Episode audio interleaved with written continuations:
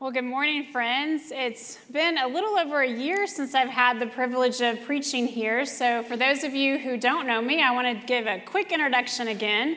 My name is Stacy Auld, and like Eric and Geo, I'm a United Methodist minister. But instead of serving full time in the local church like they do, my full time appointment is to serve as the director of spiritual care at Houston Methodist Hospital here in the Texas Medical Center.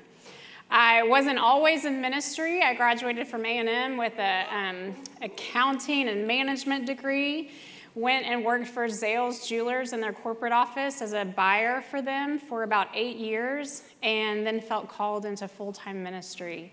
So um, I went to back to school, and I went to Duke University and got my Master's of Divinity. Came back to Texas. I served in the local church in Plano for a couple of years in youth ministry, which is where I thought God had called me to, and had a few experiences with um, some of my youth and their family in the hospital setting.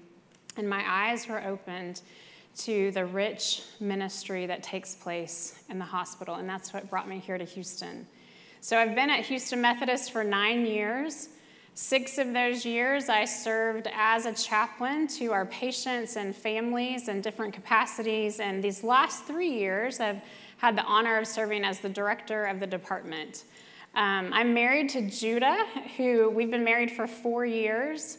Together, we have um, Logan, who is my stepson, who'll be 13 later this month. And then Judah and I had Luke, um, who is a little over two and a half. And the story is our church home.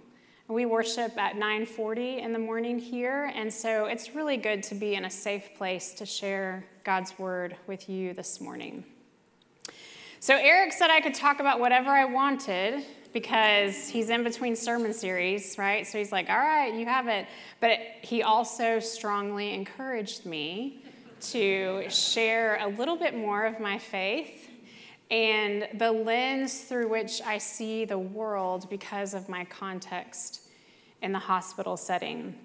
So, to get us started, I'm going to read um, one of my favorite stories in the book of Genesis. And to give us a little context and to set us up, so the main character in our story is Jacob. And if y'all remember, Jacob and Esau were brothers, and Jacob stole Esau's birthright and inheritance from their dad Isaac.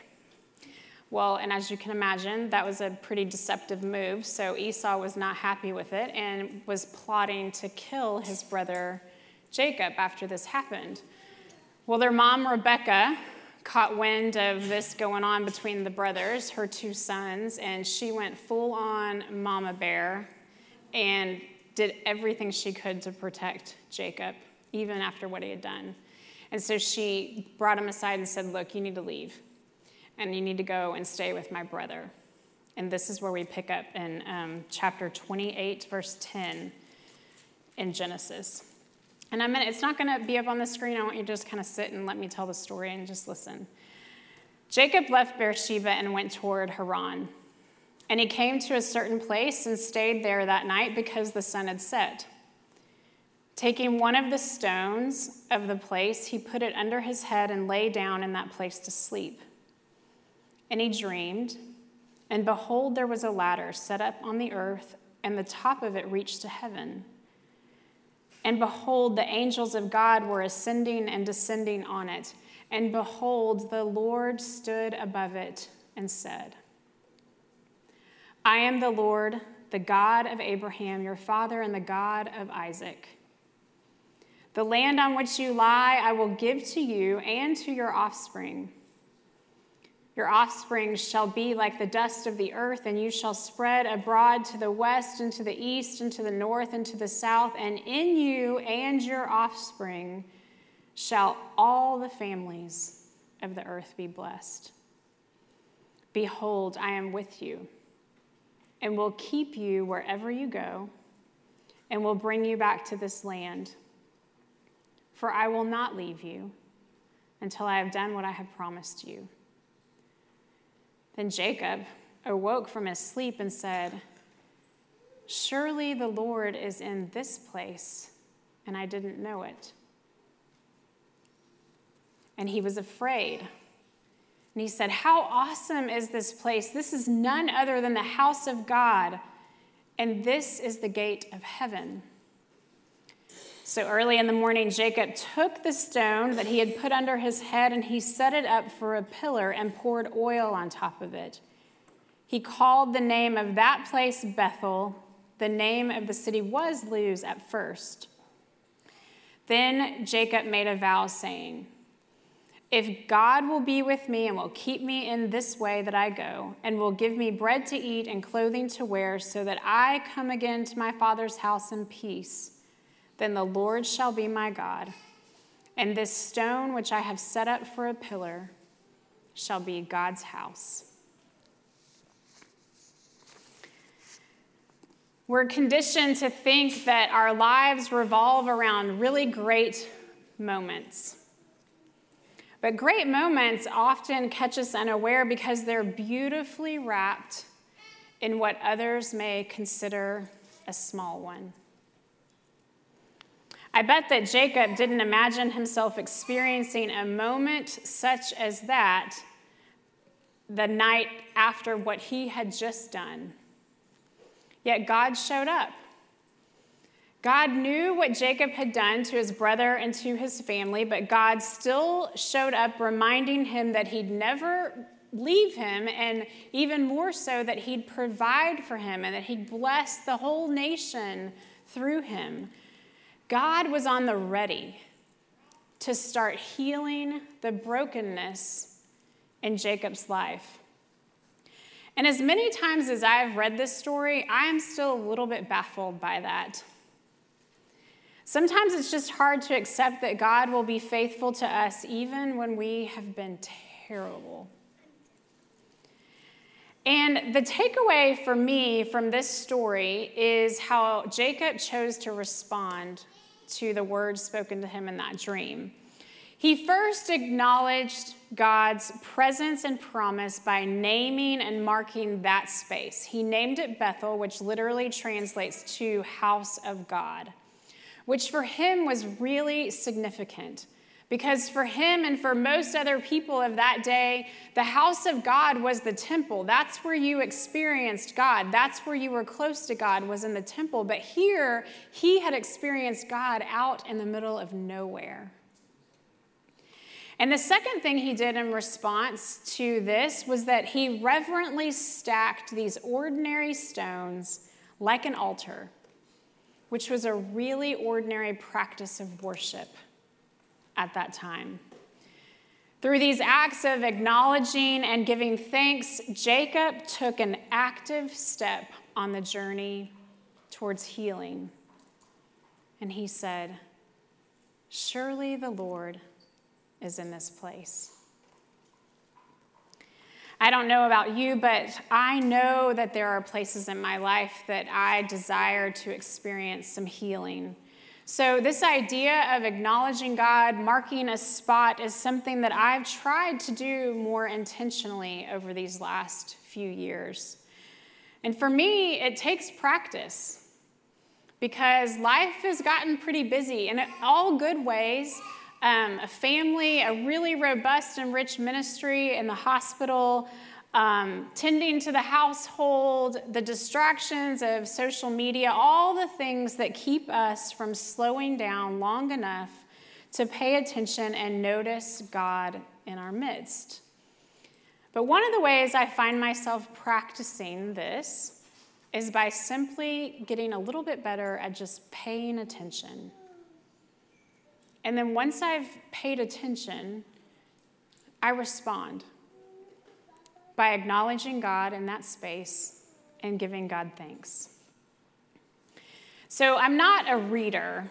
I'd love to claim that because I think that there's so, I love hearing when people talk about these awesome books and then I get it and then I read like two chapters and then it goes on the shelf. I just am not conditioned to be a reader. But there's one book on my shelf that I will pick up over and over and over again, and it's called An Altar in the World by Barbara Brown Taylor. She's an Episcopal priest who was named as one of Time Magazine's 100 most influential people. Her use of prose in her writing and in her preaching is breathtaking. And she left the church to live on a farm in northeast Georgia, where she had more time to reflect on the meaningful ways to discover the sacred in the small things we do and see. And in this book, she shares how she learned to encounter God beyond the walls of the church. One of my favorite chapters in the book is called The Practice of Paying Attention. She gives all sorts of practical ways to practice this, but what I love the most in this chapter is her connection between paying attention and reverence. So, reverence is simply defined as having a deep respect for someone or something. And she quotes, she uses, um, she quotes a lot of things from Paul Woodruff, who has written a lot on reverence. And, and Paul Woodruff is actually one of the deans at the University of Texas.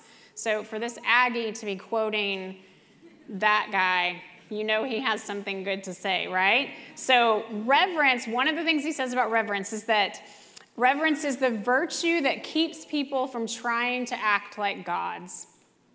It's the recognition of something greater than self, something beyond human creation or control that transcends full human understanding. And then Taylor, in her book, goes on to say God certainly meets all those criteria. But so do birth and death and sex and nature and truth and wisdom. Reverence stands in awe of something, something that dwarfs the self and allows human beings to sense the full extent of our limits. Reverence can heal us. Reverence is when we stop and say, Surely the Lord is in this place. For me, one of the first places that I consciously remember practicing reverence was when I was at Duke. This chapel, Duke Chapel, is in North Carolina and sits right next to Duke Divinity School, where I was in seminary. And I was there from the age of 30 to 33, and I was absolutely in awe of God when I was in this space. I felt close to God in the liturgy and in the icons that surrounded me. I often heard God making promises to me, like he did to Jacob, reminding me that God is faithful. But in my pain, that I never really wanted anyone to know, or in my loneliness, I still wondered if God was listening to me. I remember praying week after week that God would fulfill the desires of my heart to one day have a family of my own. And the thing I clung to was practicing reverence and experiencing the closeness of God in that chapel during those three years. And it was healing. I left that place pretty content. And I could honestly say, Surely the Lord is in this place. I often stopped, I acknowledged God, and gave thanks. But then a reality hit. I moved back to Texas, and Duke Chapel was no longer physically my altar in the world. I had to find a new way and a new place to practice paying attention. So I got settled into my youth ministry work, and I learned really quickly that all that kind of Duke Chapel formal experience was in my rearview mirror. I realized that most people actually in their lifetime will never step foot into a place like Duke Chapel. People take one look at that a lot of times associate it with high church religion and are immediately turning the other direction. And then God kept revealing to me that you don't even need to be religious to be reverent. Some of the most reverent people that I have come to know are by no means religious. They're people who simply pay attention, who allow themselves to feel. And that's why my work as a chaplain has been so life giving for me and healing for me. I've had the opportunity through that ministry to slow down and be with people who, quite frankly, a lot of people don't want to be around. Paying attention to others, especially those whose world is crashing down around them because of sickness or maybe they're approaching end of life, is something that I've learned that God's given me the ability to do because that's my conduit to reverence, to growing closer in my relationship with Jesus. Now, I don't see patients as often anymore that I'm in this administrator role, but I want to give you a little insight into my world as a chaplain. And so I'm going to share a story with you. Um, there's so many stories, and, and I don't really know exactly why this is the one I've chosen to share, but I want to I wanna share this one with you. Um, it was a busy Friday morning, I remember that, and before 11 a.m., I had traveled through the hospital um, responding to one call after another without pausing for even a moment to really think about what I was doing. I was looking forward, honestly, to a little break at my desk, and then the pager went off, which, yes, we're still kicking it old school with the pagers in the hospital. Um, this time, it was a nurse who was really feeling sad for one of her patients, who was a 29 year old woman who appeared to be alone. And so once again, I went off not knowing exactly what I'd be met with or what I was being called to do. And for the sake of our story, her name was Emily. And after checking with the nurse, I found Emily to be sitting up in one of her, a special chair in the ICU, and she was just staring off into the distance. I gently approached her. I introduced myself, and I asked if I could sit with her for a moment, and she said yes. So I pulled my um, chair close enough so that I was within arm's reach, and I remember saying in a soft voice, You look sad. And then Emily began to cry. She didn't even have enough strength in her arms to wipe her own tears. As her voice and her body shook, she finally mustered the energy to say, I forgot to pray for my kidneys. I prayed for my surgery, but I forgot to pray for my kidneys. You see, Emily had just received word from her physician that her surgery went well, but her creatinine numbers were surprisingly high, which meant that her kidneys were not working properly. And they were brand new kidneys that she had received through a recent transplant. The surgery that she had had the day before our visit was just to fix a minor complication from the transplant, but was really unrelated to the function of her kidneys. And the physician was certain that after she had done this little surgery that she'd be fine because these last few months Emily had had no issues with her body rejecting these kidneys until now. As she continued to weep and to shake, I listened to her express guilt, fear, disappointment, loneliness. She was so unsettled. And the only thing that kept running through my mind was Psalm 46:10, "Be still and know that I am God." So I just softly kind of started saying that, almost as a meditation. She eventually found the strength to grasp my hand, and before I knew it, her voice had replaced mine. She was now saying, Be still and know that I am God, until there was no more shaking and no more tears. I left that room feeling so close to God. I remember now, instead of running to the next thing, pausing, kind of marking that space, and giving thanks to God for showing up in her tears. Surely the Lord was in that place. I've learned that one of the greatest gifts that you can give another person is your time and your willingness to feel alongside them. I knew I couldn't fix Emily's kidneys, nor can I fix anything else that my patients are challenged with medically. But we found ourselves practicing reverence together. And I know that I left that place having both of us experienced some healing. Now, some of you are probably sitting out there thinking to yourself, that is beautiful and wonderful, Stacy. But sitting with others who are sick and sad is not my thing. So, if that's how you want me to practice this whole reverence thing, then I'm not sure that this is going to be it for me.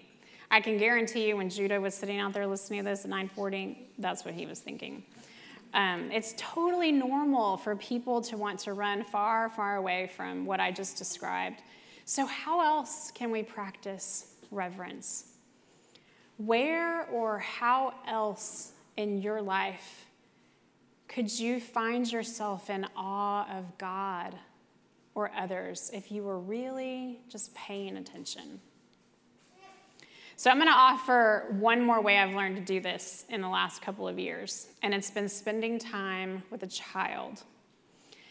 And it happens to be the child that I was blessed with almost 10 years after those prayers in Duke Chapel. So, those of you out there yearning, don't ever lose hope. I was 41 when I gave birth to Luke. And this is an image of Luke putting on his imaginary binoculars to look more closely at the bird on our walk. His awe for this creation was absolutely reverent, and it made me stop dead in my tracks and refocused because at that point, all I was focused on was the fact that it was taking us forever to get around the block because he had to pull that wagon himself. but now, all of a sudden, by paying attention, I was focused on the beauty of a child's imagination and the wonder of creation and the gift that God did give me. That spot in our neighborhood will always be meaningful to me. I gave thanks for God showing up in that bird, and I found myself saying, Surely the Lord is in this place. We're on our way to school or work on any given day when it's my nature to be thinking about all the things that I'm going to have to do for the day. Luke will interrupt my thoughts by talking about the sky. He'll tell me the color of the clouds, or that the sun is so bright, mom, it's making us squint our eyes, or look at the water that's falling on the windshield. And so then I'm hit with the practice of paying attention once again, and I find myself reverent, giving thanks to God for showing up in the sky for reminding me that I'm not alone on my journey that day. And I say, Surely the Lord is in this place. So, you talk about extreme life in the hospital, life with a toddler, and what a wondrous life that God shows up in both and everywhere in between. So, where does this leave us today? Some of you may be feeling like Jacob, running away some, from some bad decisions. Some of you may be feeling lonely or broken. Some of you may be sick yourself. Some of you may just be consumed with pride. Whatever you're facing today is unique to you, but we can all identify with something that leaves us in need of healing. No one's immune to brokenness, pain, suffering. If that's the one thing that I've learned in the hospital over these nine years, it's that all those things brokenness, pain, suffering it's the great equalizer among the human race. We're all going to experience it to some extent at some point in my life. And when we do, we're all going to desperately seek healing. So, all I'm offering to you today is this idea that if you slow down long enough to practice reverence, to pay attention to God and others, that you can experience a little bit of that healing that you might need. So, listen to someone's story this week. Try to be someone's chaplain. Or just look twice at someone or something that otherwise you may have ignored. Take your shoes off and feel the grass beneath your feet or the warmth of the sun on your cheek. Just take a minute to stand in awe of something or someone and never forget the words that God spoke to Jacob in that dream. Because you know what? He's still speaking them to each of us today. I am with you. And you and will watch over you wherever you go. And I will bring you back to this land. I will not leave you until I have done what I promised you. And when you hear these words, acknowledge God in your midst, give thanks, experience healing, and proclaim for all the world to hear Surely the Lord is in this place. Let's pray. Holy and gracious God, we give thanks for the gift of this place where we do experience you and your presence strengthen and sustain us in such a way that when we walk out of this place that throughout our week throughout the ordinary things in our lives that we would look twice that we would see you in our midst that we would take the time to pause to acknowledge you to give thanks to you and ultimately for us to experience healing and togetherness with you God bless each person who have heard these words today. In the name of Jesus Christ, I pray. Amen.